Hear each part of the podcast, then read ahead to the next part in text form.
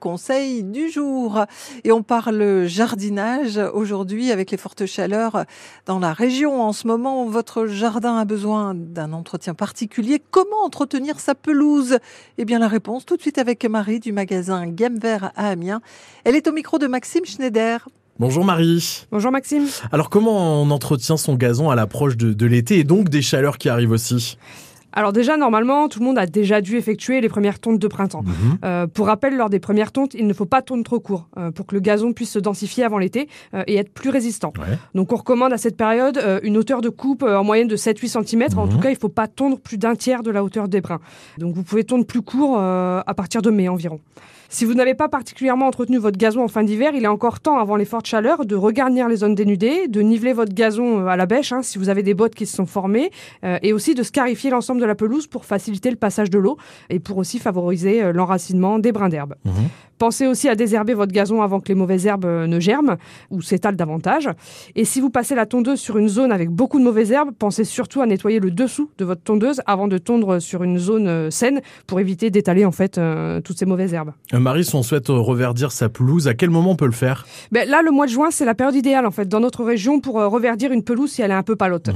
Euh, pour lui donner un petit coup de pouce, vous pouvez soit étaler une fine couche de terreau et la faire pénétrer avec un râteau spécial à longue dent, ou alors étaler un engrais spécial reverdissant.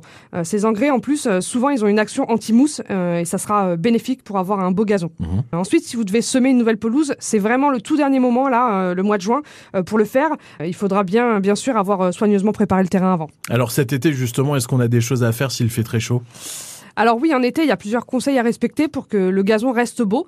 Euh, déjà, il faut tondre euh, en relevant un peu la hauteur de coupe pour éviter que la terre ne sèche trop vite euh, et aussi espacer les tontes lorsqu'il fait chaud et sec. On va tondre environ une fois tous les 15 jours.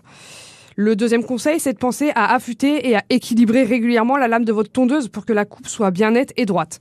Euh, ensuite, à cette période, euh, ne passez plus le rouleau à gazon, ça sert à rien et en plus les brins sont plus fragiles euh, lorsqu'il fait très chaud, donc ça pourrait les fragiliser Mhm. et les abîmer. Vous n'avez pas forcément besoin d'arroser votre pelouse, hein, contrairement à ce qu'on peut croire. Euh, elle peut tenir jusqu'à un mois sans eau, euh, mais alors ne tondez pas à cette période pour éviter que l'humidité euh, du sol ça sèche trop vite.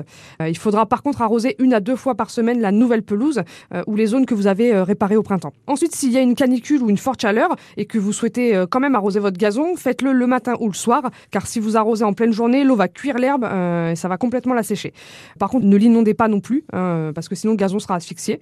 Euh, il faudra arroser lentement et en pluie fine euh, pour que l'eau ait le temps de pénétrer le sol euh, et pour pas qu'elle ruisselle. Mhm.